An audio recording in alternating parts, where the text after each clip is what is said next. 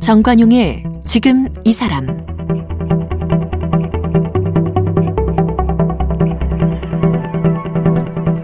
여러분 안녕하십니까 정관용입니다.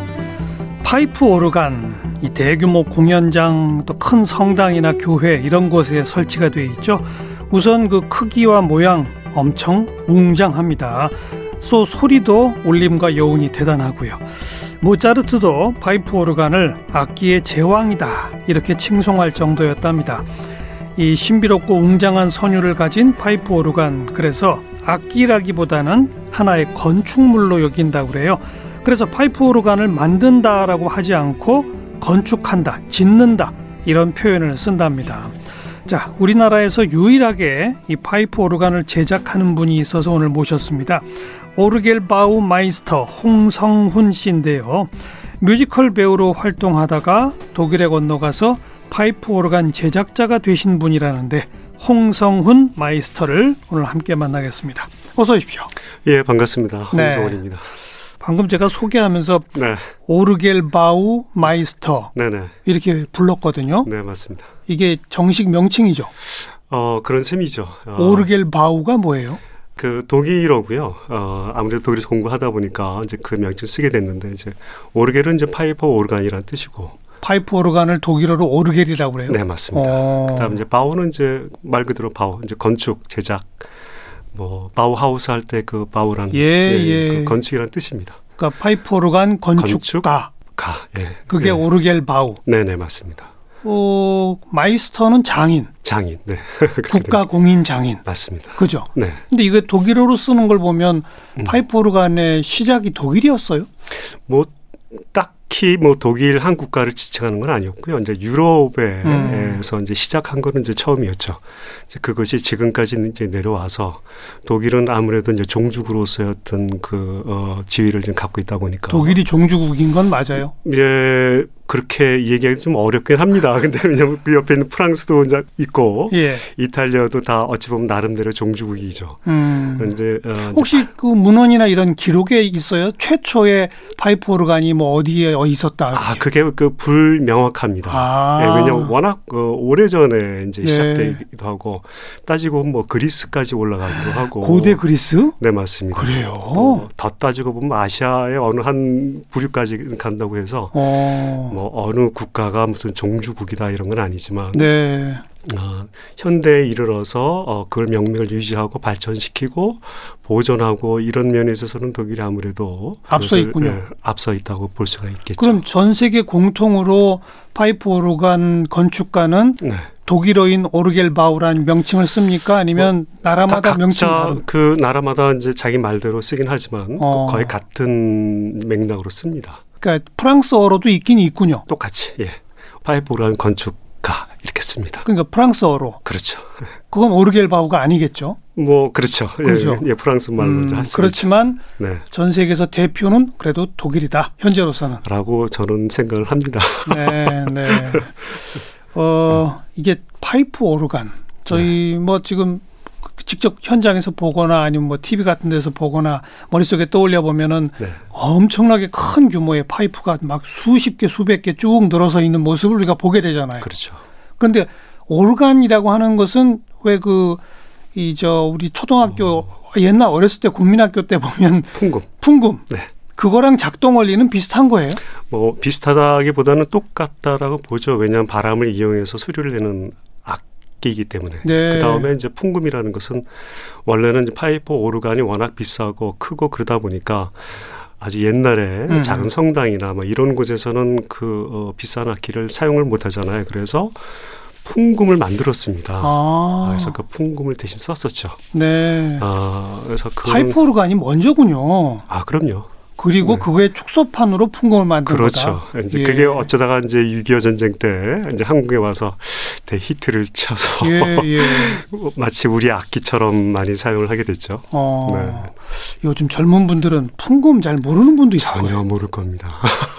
그러니까 이 발로 페달을 이렇게 밟으면 그렇죠. 예? 그게 삐걱삐걱 소리 나고. 그게 이제 공기를 집어넣으면서 그렇죠. 피아노처럼 생긴 건반을 그렇죠. 눌러가지고 그렇죠. 근데 소리를 내는 방법은 피아노랑은 전혀 다른 거죠. 어, 뭐 건반의 모양이 좀 비슷하다. 음. 뭐 요것만 같고요. 예. 그 피아노는 이제 때려서 소리를 내는 악기이고 어떻게 보면 타악기 같은 역할을 하는 타악기고 거고. 피아노는. 뭐, 예. 풍금이나 이제 파이프 오르간은 이제 불어서 내는 근데 사람이 입으로 부는 게 아니라 송풍 장치를 통해서 어. 아, 뭐 풀무질이나 일테면 이제 백파이프도 이제 파이프 오르간의 어떤 원리와 같은 그러네요. 예, 그러네요. 이제 그건 입으로 불어서는- 부는 거고. 예 맞습니다. 어. 그러니까 피리의 역할 같은 그런 기능을 갖고 있는 거죠. 네. 그러니까 좀 둘이 그 기능적 성질도 전혀 다르고 네. 소리 색깔은 완전히 다르고 예, 예. 테크닉은 말할 것도 없고 음. 예, 모양도 완전히 다르고 다르죠. 네. 네 맞습니다. 그러니까 건반만 똑같군요. 비슷하죠. 건반도 비슷하지 똑같지는 그러니까 않습니다. 비슷하게 생겼다 네, 네, 뿐이지 네 작동 원리와 모든 게 다르다. 완전히 다릅니다. 전 세계에서 네, 이 네. 파이프 오르간은 우선 크기가 제일 큰 게 제일 그 유명한 거 아닌가요?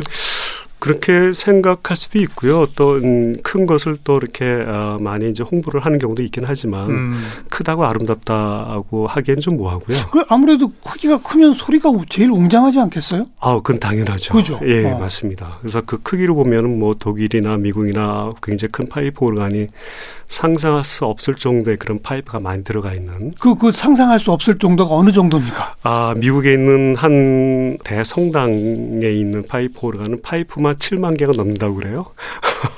7만 개? 네. 그거 조율을 하려면 한 3, 4개월은 좋게 걸릴 겁니다.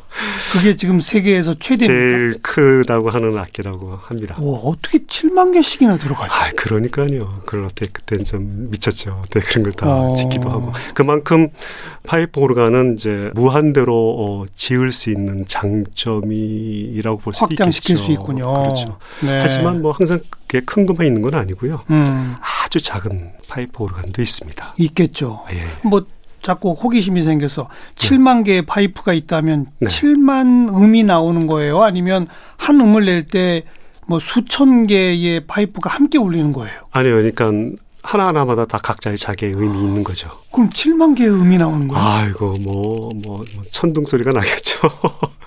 저는 아직 못 들어봤습니다. 어, 네네. 우리나라에는 파이프 오르간이 몇 개 정도 서- 또 설치돼 뭐, 있습니까? 정확히 세어보지는 않았지만 약 한 200여 대 정도가 있지 않나 생각이 음. 들고요. 그러니까 그 파이보란의 역사를 비춰볼 때 이 200대면 굉장히 많은 겁니다. 우리나라는 처음 온 게 언제였죠? 어, 꽤 오래됐죠. 그 뭐 역사를 들춰본다면 한 1930몇 년에 어. 와서 한경남도 덕원이라는 예. 곳에 한번 처음 설치되었다는 기록이 하나 있고요. 그 아무래도 교회 이쪽이겠죠. 그렇죠. 성당이나. 니까 음. 그 다음에 이제 어, 한 4, 50년 전에 뭐 세종문화회관이라든가 그렇죠. 이제 거기 때부터 시작해서 이제 알려지고 그러면서 한 2, 30년 안에 한 100여 대 이상이 세워졌으니까 네. 아주 급속도로 발전을 한 셈이죠. 지금은 한 200개. 그 정도 되지 않을까 또 싶습니다. 자꾸 이게 큰 것만 여쭤봐서 죄송하지만 그 중에 제일 큰 거는 그럼 어디? 아무래도 세종문화회관이 세종문화회관. 크지 않을까 싶습니다. 네, 네. 지금은 이제 그런 비슷한 큰 악기가 더러 몇 개 있습니다. 음. 우리 홍 마이스터께서는 네. 국내에서 유일하게 파이프 오르간 건축가 맞나요? 네, 네, 네. 한 분밖에 없어요. 아, 그렇진 않고요. 그 파이프- 후배들도 없어요 아직. 그 지금 제자가 이제 한 사람 있습니다. 음. 아, 있는데 굉장히 늦게 왔죠. 어, 거의 20년 만에. 네. 예. 그만큼 굉장히 어려워하는 것 같고요. 그 다음에 시간이 워낙 많이 걸리고, 하나 만드는데 예, 그렇죠. 어, 그러다 보니까 이제 제자들이 왔다가 이제 겁을 먹고 이제 그만두는 경우도 많이 있고, 음, 그렇죠. 중간에 포기하는 경우도 있고, 그래요. 어, 또 지루한 또 작업이다 보니까 인내하지 못하는 그런 경우도 있어 떠나는 경우도 많고 네. 물론 이제 어떤 생각으로 그 어, 저한테 맞는지 모르지만 그 생각에 이제 괴리가 너무 크지 않았던가 하는 생각이 들어서 다시 이제 떠나가는 경우가 더 많았던 것 같아요. 그만큼 힘든 작업이군요. 뭐 네. 그래서 쉽지는- 그런지 전 세계적으로 파이프 오르간을 자체 제작할 능력을 갖고 있는 나라가 몇 나라 안 된다고 그래요. 뭐 예 맞습니다. 역사는 굉장히 오래됐는데요. 제작 역사는 뭐 한 적어도 한 4, 500년 되지 뭐 아까 않았을까. 고대 그리스 얘기하시면 뭐 예, 그때는 뭐 파이프 오르간 형태라기보다는 뭐 파이프 오르간이 생성될 수 있는 어떤 근거를 마련해준 음. 시대였다라고 보면 아 그래도 파이프 오르간이다 하면 한 4, 500년 전 그 예. 형태가 나타나기 시작하는데 유럽이 주로 이제 파이프 오르간을 네. 아무래도 이제 네. 지었고요. 현재는 유럽 이외에 한 북미, 뭐 미국이나 캐나다나 음. 뭐 이런 나라들 전 세계 를 통틀어서 뭐 유엔에 그 어, 등재된 국가가 한 237개 정도가 된다고 그래요. 예. 그 가운데 파이프 오란을 제작할 수 있는 국가가 한 30여 개 국가? 그거밖에 안 돼요. 그것도 거의 유럽에 치중이 돼 있고요. 어. 아시아는 이제 일본이 있겠죠. 일본, 아무래도 우리나라. 네, 그 다음에 이제 저희도 이제 파이프 오란을 제작할 수 있는 이제 제작 국가가 되었죠. 우리 홍마이스터 덕분에. 소개된 거 아닙니까? 어떻게 하다 보니까 근데 맨 처음 제가 소개할 때 보니까 뮤지컬 배우로 활동하셨다고요? 이게 언제적 얘기입니까? 아 정말 청각대죠. 음. 아, 그러니까 그 예그린 악단이라고 있었습니다. 예그린, 아마, 유명했죠. 그쵸. 아주 유명했죠. 예. 유일한 뮤지컬 예, 악단이었었죠. 근데 저는 예그린 악단 소속은 아니었지만 그 이제 후신에 속하는 서울시립 가무단이라고 있었습니다. 음. 이제 그게 이제 세종문화회관 안에서 있었는데 그때 어 거기서 이제 아주 조금 뮤지컬 배우로 그러니까 그게 몇 년도쯤이에요? 그게 1984년 5년 84년, 85년 네네 그때 그 당시부터 같이 활동했던 분들이 어, 누구였죠? 제가 기억나는 분이 음, 그분들이 저를 기억하는지 모르겠지만 뭐 최창조 선생님이라든가 음. 그 탤런트 박상원 씨, 박상원 씨, 네, 예. 그다음에 최주봉 최주봉, 예, 어. 선배님이라든가 전무성 전무성 선생 선배님 네, 예, 그분들을 네. 제가 가까이서 본 기억이 나네요. 그분들은 연극도 하고 그렇죠. 뮤지컬 거의 초창기 멤버들 그렇죠. 예. 네. 예, 예, 예. 그 시절에 뮤지컬 네. 배우로 하셨다. 저는 영광이었죠. 그 원래 중고등학교 때부터 그런 뭐 음악 재능을 갖고 음대를 아, 나오신 거예요? 당연히? 아니요, 그거는 전혀 아니고요. 그것도 제가 아니고. 이렇게 별로 공부에 취미가 없었던 것 같고요. 예. 이제 노는 걸 좋아하는데 이제 사람들이 이렇게 제가 하는 거를 보고 막 웃는 거를 전 너무 좋아했어요. 음. 그러니까 뭐 그래서 채플린 흉내도 많이 내고 그럼 개그맨이나 코미디언 아 그러고 싶었어요. 그때는 개그맨이란 단어는 없었고 없었죠. 이제 코- 코미디언이었잖아요. 그래서 아 나는 이렇게 남들을 웃기는 게 행복하니 예. 아 그런 걸로 나가면 어떨까 뭐 이제 이런 생각은 가졌는데 예, 그 길은 예. 열리진 않았고요. 예. 그게 그게 어떻게 하다 보니까 이제 네, 뮤지컬로 가게 됐죠. 음. 예, 근데 잠깐만 하셨어요? 잠깐. 네. 왜 오래 안 하시고? 아 물론 그 전에 아 이제 그 비슷한 거는 했습니다. 제가 이제 아 그때 80대 초반에는 여러 가지로는 힘들었잖아요. 뭐 경제적으로도 음. 그렇지만 사회적으로도 혼란스러웠고 여러 정치적으로도 말할 것도 없고 그때 저도 이제 덩달아 같이 이제 그 혼란의 시기와 같이 있었었는데 저희 동네 앞에 이제 흥사단이라는 이제 민족 흥사단? 단체가 있었습니다. 종로에 사셨어요? 네, 저 명륜동이 제 대학로 있는 그쪽. 고향입니다. 예, 예. 그래서 아주 신사단 자연스럽게 아카데미 유명하죠. 아 거기 있었습니다. 네. 네, 거기서 제가 많이 깨달음을 얻었습니다. 어. 그래서 이제 그 특히 이제 문화가 얼마나 중요한지를 네. 하면서도 몰랐었는데 이제 뒤돌아보니까 얼마나 중요했던가. 그때 이제 탈춤도 했었고, 탈춤. 예, 뭐 장고도 하고, 장고. 하여튼 그 당시에 뭐 미녀, 뭐 하여튼 우리가 이렇게 아뭐그 뭐랄까 속에 있는 것을 바깥으로 표출을 해드릴 때 그것만큼 좋았던 게 없었던 시절에 네, 네. 민족 문화를 공부하셨네. 그런 셈이 된 거죠. 음. 그런 걸 하다가 한, 한 4, 5년 하다가 이제 뮤지컬 배우로 어떻게 시립 가무단에 가셨고. 네. 그렇게 된 거죠. 네. 아, 그러니까 그렇게 탄탄한 민족 문화의 강습까지 받으시고 네. 뭐, 시립 가무단 가셨으면 네. 지금 대배우가 되계셔야지 아이고. 조금 하다가 왜 그만두셨어요? 몇 가지가 이유가 있었는데요. 우선 하면서 어, 너무나 기라성 같은 배우들을 주변에서 보다 보니까 아, 박상원, 전무송 이런 분들 아 이게 주눅이 들어서 난 저분들한테 안 되겠구나. 뭐 이거 조연도 안 되겠다. 어. 아, 이, 뭐 이러다가 40살이 되면 뭐 뭐 주연은 고사하고 어.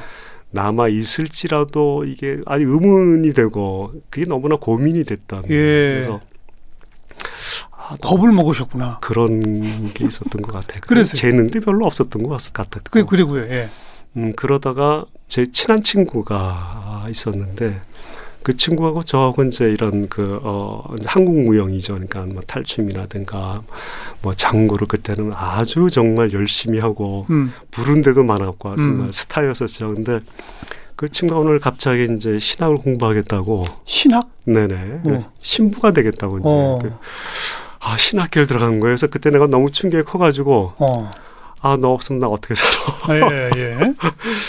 가뜩이나 힘들어 죽겠는데 그래서 친구마저 어쨌든 속세를 떠나버렸군요. 네, 그래서 그 나도 떠나야지 이런 마음도 한 한켠에 있었어요. 친구 따라. 그래서 그러던 차에 이제 그 어, 아무래도 유럽에 대한 뭐랄까 외국에 대한 이제 로망이 있었죠. 음. 뭐 전혜린의 뭐 책도 그렇고 독일이라는 나라가 아, 매력적으로 저한테 이제 다가왔어. 독일. 예. 어. 그다음 또 공부를 하러 간다라고 하긴 했지만 아 무조건 다른 세계에서 뭔가 새로운 걸 좀 구경하고 싶었던 접하고 되게 싶다. 네. 그게 또 무작정 그렇잖아요. 독일로 가신 거예요. 거의 그런 셈이죠. 가셨 처음엔 뭐 하셨어요? 그럼 아 그게 참 또 숙제였습니다. 그래서 어 제 질문에 한숨이 많이 나오시는 거 보니까 참 파란만장 우여곡절이 많으시네요. 그러니까 누구처럼 난 공부를 해야 되겠다라든가 어. 뭐 어떤 뭐 계획을 세웠다 목표도 없이 갔으니 그렇죠. 뭐 절반의 목표만 가지고 이제 독일을 가서 아 그래도 독일이란 나라가 또 음악의 나라이니 음악을 좀 하면 어떨까 해서 이제 기타 공부를 했죠. 그래서 뭐 입학을 한 건 아니고 이제 음악 공부를 한 1년 정도 하다가 음악, 기타를 기타 예예 클래식 어. 기타를 어, 이제 그 전에 이제 한국에 있을 때 이제 기타를 조금 쳤으니까. 네네 음. 이거라도 한번 해볼까 완전 그러다가 그, 근데 독일에도 처음엔 못 하셨을 거 아니에요. 아뭐 당연히 가서 당연히 그러면 그렇죠. 어학 코스도 밟으시고 되죠. 그렇죠. 기타 공부하시고 하- 하면서 어. 예. 그리고서 이제 그러면서 근데 어. 아, 참, 이게- 이게 공부를 하려고 갔는데, 저를 가만히 나, 내버려 두지 않는 거예요. 누구예요? 유학생과 1.5세와. 아 주변에 한 사람들이 광부 아저씨들과 간호. 그 당시에 이제 광부들이나 간호사 분들이, 이제 그 자제분들이 고등학교 2, 3학년이나 대학교 1, 2학년 정도? 음. 그 정도 되는 어떤 그 어, 자녀들을 가르치는 데 있어서 정체성에 대한 어떤 혼란을 이제 가졌던 그 예. 시기에 제가 갔던 거예요. 예. 그러면서 그 1년을 기타 공부와 더불어 아이들한테 이제 네, 한국 문화를 가르치기 시작한 겁니다. 어. 그래서 기타를 광부나 간호사로 가신 분들의 어떤 자녀 세대를 그렇죠. 네, 지도하는 그렇죠. 예. 네. 그래서 기타 공부 반 이제 장구 반 어. 탈춤반 이러면서 아 그네들과 홍사단 그 독일 지부를 만드신 셈이구만 어찌 보면. 그건 아니지만 하다 보니까 그러니까. 그렇게 됐죠. 그래서 음그 흥사단 독일 아카데미가 세워진 것 같은 이제 예. 그런 농담을 이제 많이 하기도 했었습니다. 네. 어, 파이프 오르간 언제 나와요 지금? 그러네. 계속 딴 물어보시는 얘기만 게 아직 근데 안 하는데. 그러니까 물어보셔서 독일 가서 기타 배우고 아이들 가르치고 네. 그러다가 또 아 이제 그러다가 아 항상 제가 이렇게 그러니까 궁금하고 호기심이 많은 건 사실인데 깊이 있게 들어가지를 못해요. 그래서 음. 어, 이제 음악도 내 길은 아니다라는 것을 어, 독일에 가서야 확실히 이제 알게 되었죠. 아, 그러니까 그래서 나이는 이제 자꾸만 먹어 가는데 예. 뭐 맨날 이렇게 뭐 이렇게 만만 보고 이거 이, 이러면 안 되겠다라는 음. 생각도 들었고 그래서 그러던 찰나에 제가 이제 그 어, 어느 한 성당을 이제 들어갔죠. 이제 성당에. 유럽의 성당은 이제 파이프 오르간 이런 것이 있었잖아요. 거의 다 대부분 있죠. 있죠. 음. 저는 뭐 그런 걸 전혀 뭐 어. 몰랐던 상황이었는데 이제 들어가서 이제 앉았는데 연습을 했던 것 같아요. 그 파이프 오르가니스트가. 오르간 연주 연습. 네네 음, 그 소리를 처음 들으신 거예요. 처음으로 야. 그리고 통곡을 하고 나왔잖아요. 통곡? 네. 그 마치 그 뭐랄까 아 그 마음이 가뜩이나 그런데다가 음. 이거 다시 한국으로 돌아가야 되나? 네. 근데 그 당시에는 뭐 그 한국으로 돌아간다라는 게 있을 수가 없는 음. 그 자존심도 어. 그렇고 음, 음. 금이 환영을 해야 되는데 이거 시작도 못 해보고 간다는 게 너무 좀 음, 그렇던 찰나였 그런 순간이었었는데 어, 그 소리가 어마어마했군요.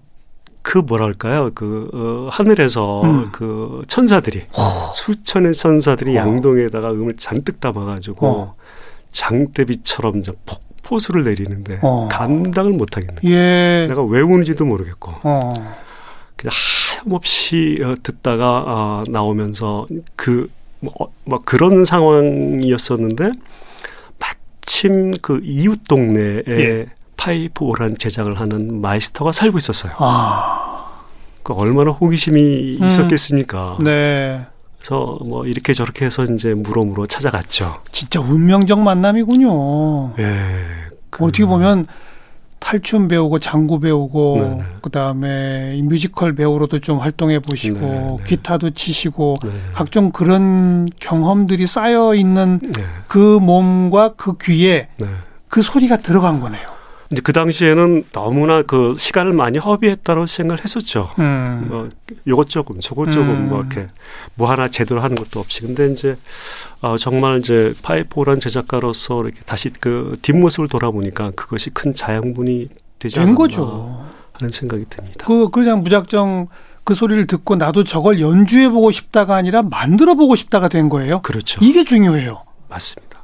제가 그 연주가의 길이 아니라 그러니까 음악은 좋아하지만 그때 음악가로서의 그건 아닌 것 같고 아닌 것 같은 판단이 있으니까. 예. 아, 어. 그러니까 기계 그런 걸 좋아하지만 그렇다고 기계를 만드는 건 또 아닌 것 같고 하지만 예술은 하고 싶고 예, 알겠습니다. 뭐 이런데 이제 그 이웃집에 마스터하는 작업실을 딱 들어가는 순간 아 그 뭐랄까요 그 저는 느낌이 증기기계 관차 아, 그냥 그 느낌이 들어왔어요. 전기 기관차 만드는 것 같이. 느낌이 그랬어요. 뭐 수증기가 막 치익치익 올라가는 것 같고 음. 뭐 이렇게 막 이제 바퀴가 막 움직이는 것 같고 와 근데 음악이잖아요. 그렇죠. 근데 근데 호기심이 기, 더하겠네요. 예, 기계 어. 의 작동이잖아요. 그다음 수많은 부품들이 서로 이렇게 연결돼 가지고 이렇게 음. 막 이렇게 작동되는 게 저한테는 뭐 이상한 나라의 앨리스 같은 느낌. 그 무작정 간 사람한테 마이스터가 잘 왔다 가르쳐 주마 해요? 아니잖아요. 결코 아니죠. 그럼 뭐라고 그랬어요? 마이스터가. 우선 그 아, 제가 할 때가 이제 처음 시작하던 때였기 때문에 우선 이제 그 마이스터 과정은 정말 그 도제 과정입니다. 이제 음. 도제 과정은 이제 독일 국가에서는 공부를 하는 거와는 달리 굉장히 어렵습니다. 네. 허락을 받을 수가 없었죠 그 당시. 에 어. 그러니까 도제 과정은 스승이 제자를 받아줘야 되는 거죠. 받아줘야 되는데 그러니까. 국가가 그거를 거부를 합니다. 국가가 스- 제자를 못 두게 해요? 외국 사람은. 외국 사람은 예, 그것도 이제 뭐 선진국이나 아니면 선진국에 해당하는 국가는 음, 한국은 선진국은 아니지만 아니죠. 후진국도 아니고 어, 애매모호한 예. 이제 그러니까 독일 어, 국가에 필요한 그런 논문을 쓰고자 하는 학생들이 필요한 거지. 음, 독일이 그동안 쌓아왔던 기술을 이렇게 섭렵해서 다시 한국으로 돌려보내는 거는 원치 않는. 그렇죠. 이제 그게 이제 도제 과정에 굉장히 많이 포진되어 있는 아. 거죠. 엄격하군요. 그런 면에서 보이지는 않지만 그 그래서 네, 그럼 뭐 당연히 마이스터가 받아주고 싶어도 못 받아줄 텐데 그런 상황이었죠. 어떻게 됐어요 그 다음에? 아, 그러니까 처음 하다 보니까 이거를 그 심사를 하는 그 시라든가 정부도 그 약간 좀 혼돈이 됐던 것 같아요. 음, 아, 한국 사람 받아도 돼? 뭐 네, 이렇게. 뭐 회의도 많이 했겠죠. 예. 근데 이제 자체적으로 아마 파이프 오란 제작을 어, 독일만 짓는 것이 아니라 이제 수출이라는 것으로 인해서 이제 아시아에도 짓게 될 텐데 음. 이걸 관리를 해야 되지 않을까 아, 그런 면에 있어서 독일 사람들이 가서 아시아에 지어놓은 거를 네네. 누가 관리는 해야 되겠다. 그렇죠. 예. 항상 갈 수 있는 것도 아니고 어, 어, 그런 면에 있어서 어, 이렇게 처음이지만 이런 아시아 사람이 와서 공부를 해서 가면 우리한테도 이미지가 네. 나쁘지 않고 네. 아마 그것도 한몫을 하지 않았을까 하는 생각입니다. 어찌 보면 네. 우연히 받아들여진 거네요. 그렇죠. 예. 어. 쉽지는 않았지만 그래서 모두 몇 년 걸리셨어요?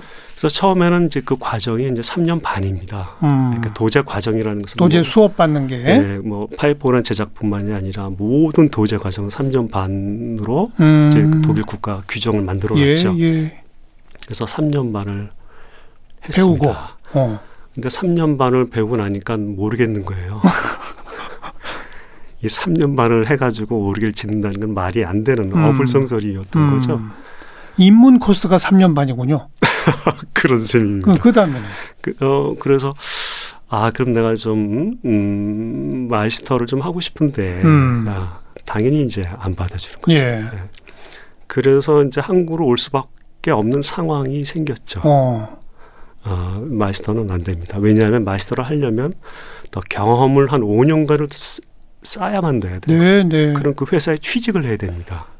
그러면 이게 이제 그럼 파이프 오르간 제작 회사가 독일에 있을 거 아니에요. 그렇죠. 거기 들어가시면 되잖아요. 근데 이 노동법하고 외국인에 대한 이 절차가 보통 복잡한 게 아닙니다. 아. 그 취업 비자가 또 나와야 되는데. 그렇죠. 얘기가 달라지는 거죠. 그러면 이제 그 한국과 독일 간의 어떤 교류가 있어야 아니면 뭐 협정이라든가 알겠어요. 있다든가 그래서 뭐 해서 돌아오셨다가 돌아가지는 않고요. 돌아가면 못 돌아오니까봐 예, 예. 그냥 버티면서 아, 그 난관을 뚫으셨구나. 어떻게 어떻게 어떻게 어. 어떻게 해서 그 상공회의소라는 데가 있고요. 알겠습니다, 알겠습니다. 그다음에 수공업 협회라는 곳이 있습니다. 독일에. 음, 아, 그걸 통해서 그런 난관을 다 극복하고 네네 회사에 취직을 하시고 네 했습니다. 경험을 쌓고 네. 그리고 이제 마이스터 코스가 또 있어요. 그 다음에 이제 맨 마지막에 이제 마이스터 학교를 입학을 하게 됩니다. 그건 몇 년 코스예요? 1년입니다. 1년. 네네. 그래서 지금 처음 입문 도제부터 시작해서 몇 년 걸린 거예요, 마이스터 되시기? 9년 반까지가 그 마이스터 학교를 입학하기까지가 9년. 학교를 졸업하면 이제 10년. 10년 넘게. 떨어지면 이건 이제 11년 예, 이렇게 되는 거겠죠. 네. 독일이 이그 파이프 오르간 제작자한테 준 마이스터의 숫자가 그리 많지 않죠? 적죠. 그죠? 네, 네.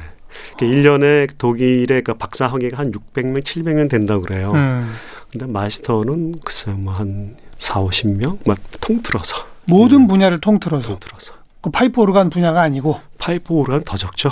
그러니까 파이프 오르간은 1년에 한 명 나올까 말까? 한 1년으로 따진다면 한 10명, 어. 내지 8명, 그 정도. 3명, 뭐 하여튼 10명 넘지 않는 것 우여곡절 10년 넘게 걸려서 같아요. 네네. 파이프 오르간 마이스터가 되셨네요, 이제. 네, 됐습니다. 예. 근데 지금 이제 네. 겨우 마이스터가 되신 데까지 했는데 오늘 시간이 다 돼버렸어요. 내일 또 모시고 어떡해요? 네네. 파이프 오르간의 그 오묘한 세계에 대해서 네. 하루 더 공부하도록 하겠습니다. 네, 네. 알겠습니다. 파이프 오르간 제작가 홍성훈 씨 만나고 있습니다.